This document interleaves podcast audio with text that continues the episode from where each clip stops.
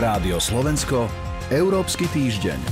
Európa má novú Európsku komisiu. Ako sa jej podarí vyrovnať sa s populistickými vládami a čo od nej môžeme očakávať? Pozrieme sa aj na tému, ktorá rezonovala nielen v Európe, ale aj na Slovensku. Europarlament vyzval štáty, aby ratifikovali istambulský dohovor. Dnes sa budeme rozprávať so Zuzanou Gabrižovou z portálu Euraktiv. Od mikrofónu pozdravuje Sonja Vajsová. Rádio Slovensko, Európsky týždeň. Do štúdia dnes prišla Zuzana Gabrižová, vítajte. Dobrý deň. Poslanci Európarlamentu dali zelenú Európskej komisii tento týždeň, Európskej komisii Urzuly von der Leyenovej. Nová Eurokomisia začne fungovať 1. decembra, to znamená dnes. Medzi priority komisie patrí tvorba pracovných miest, ochrana klímy či ochrana právneho štátu. Niektorí komentátori v tejto súvislosti píšu, že priority novej Európskej komisie nutne budú znamenať konflikt s populistickými vládami, napríklad aj V4, najmä kvôli vláde práva. Pani Gabrižová, otázka na vás je, bude si vedieť táto komisia v tom zložení, v akom je a predsedníčka Urzula von der Leyenová budú si vedieť s týmto poradiť? Priority sú do veľkej miery kontinuitou toho, čo robila aj predchádzajúca komisia. Do veľkej miery. Samozrejme sú tam možno niektoré silnejšie akcenty na niektoré témy. Klimatické zmeny sú, sú určite jednou, jednou z nich. Doklada to aj to, že prvý podpredseda Európskej komisie bude mať túto takú prierezovú agendu udržateľnosti na starosti. Aj sa potom táto téma klimatických zmien, celej tej ekonomickej transformácie s tým súvisiacej aj prelieva do ostatných, najmä tých ekonomických portfólií. Takže v tomto zmysle áno, tie priority sú trošičku silnejšie v niektorých oblastiach alebo zvýraznené, ale zatiaľ to nevyzerá na to, že by to nevyhnutne znamenalo nejaký nový alebo novovypuklý konflikt eh, s krajinami strednej a východnej Európy. Do veľkej miery ju aj europoslanci aj z týchto krajín novú komisiu podporili, aj preto, že hm, Ursula von der Leyen osobne bola pre nich priateľnejšia ako teda napríklad Franz Timmermans, prvý podpredseda Európskej komisie. A to tak... je, čo sa týka teda tých klimatických uh-huh. zmien a ochrany klímy, ale teda potom tam máme aj ten právny štát. Mm-hmm. Toto je téma, ktorá pokračuje od obdobia predchádzajúcej, alebo teda končiacej komisie. Nedošlo tam k nejakému zásadnému posunu v zmysle toho, ako by sa k tomu nová eurokomisárka stávala. Dokonca pre niektorých aj retorika v tejto oblasti je nedostatočná. Vedeli by si predstaviť, aby bola, bola ambicioznejšia práve z oči voči krajinám, ako je Maďarsko a Polsko.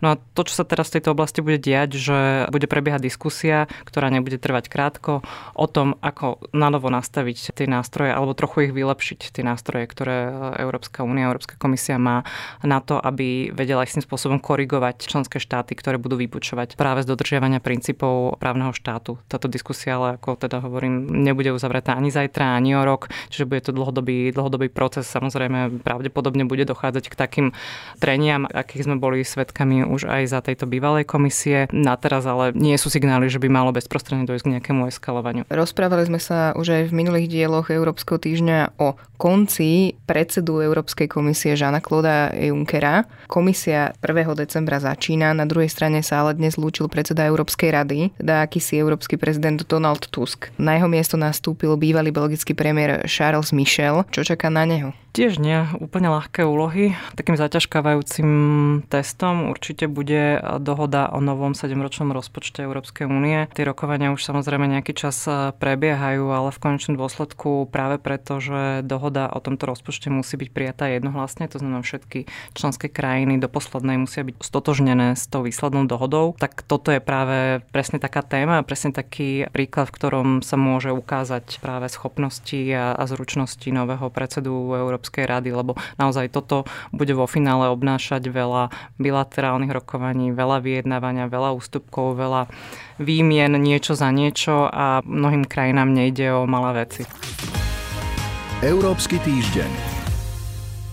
Až tretina žien v Európe sa aspoň raz stala obeťou fyzického alebo sexuálneho násilia a viac ako polovica Európaniek sa stretla so sexuálnym obťažovaním. Pani Gabrižová, je práve toto dôvod, pre ktorý Európsky parlament tento týždeň požiadal členské štáty, aby ratifikovali istambulský dohovor? Tieto štatistiky, ktoré spomínate, samozrejme sú známe dlhodobo. Tento dohovor už existuje od roku 2011. To znamená, že táto téma je opäť e, dlhodobou témou a nie je to ani prvý apel Európskeho parlamentu na to, aby členské štáty, ktoré tak ešte neurobili, lebo podpísali ho všetky, ratifikovali tento dohovor. Tento aktuálny apel, ktorý tento týždeň vyšiel z Európskeho parlamentu, je možno takým v niečom, v niečom silnejším oproti tomu poslednému. Je tam riešiť vlastne otázku, že by sa k tomuto dohovoru mala aj definitívne prihlásiť, ako to už teda formálne urobila Európska únia ako taká. Čo ale neznamená, že sa k nemu nemusia prihlásiť aj členské krajiny. To znamená, že Európska únia by ten dohovor aplikovala v rámci svojich kompetencií a členské štáty v rámci svojich a prirodzene by sa to nejakým spôsobom doplňalo. Takže je to téma, o ktorej Ursula von der Leyenová predsednička hovorí, že je jej priorita, aj keď si samozrejme uvedomuje, že môže nastať problém v zmysle toho, že nie všetky krajiny ho ratifikujú ratifikujú, keďže k tomuto ich Európska únia nemôže prinútiť. Ale v takom prípade to, čo avizuje ako, ako krok, je, že by sa rodovo podmienené násilie, násilie na ženách zaradilo do tzv.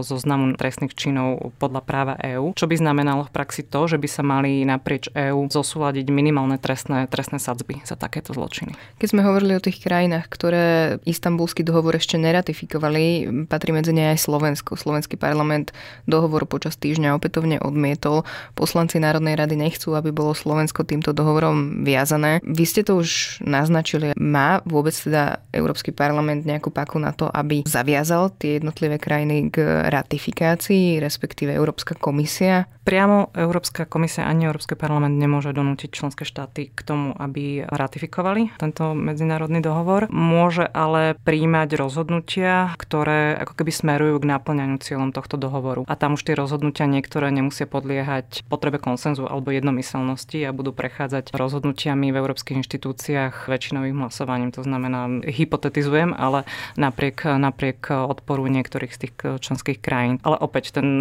možno pripomenú, že ten dohovor sleduje opatrenia v oblasti prevencie násilia na ženách, domáceho násilia, čo je niečo, k čomu sa hlásia všetky členské krajiny. Toľko teda Zuzana Gabrižová. Ďakujem vám za rozhovor. Ďakujem vám pekne za pozornosť. Európsky týždeň v skratke. Európsky parlament vyhlásil stav klimatickej núdze v Európskej únii. Rezolúcia má za cieľ zvýšiť tlak na členské krajiny pri prijímaní ďalších záväzkov v boji proti klimatickým zmenám. Nemecko a Francúzsko navrhujú zmenu fungovania inštitúcií Európskej únie.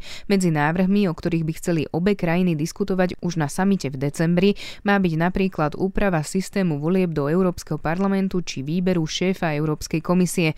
Nemecká vláda prišla počas týždňa s ďalším návrhom, konkrétne ako reformovať unijný azylový systém pre rozdeľovania migrantov.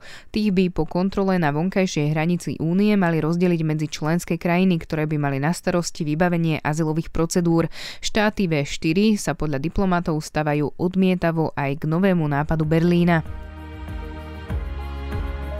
A to je z aktuálneho vydania Európskeho týždňa všetko.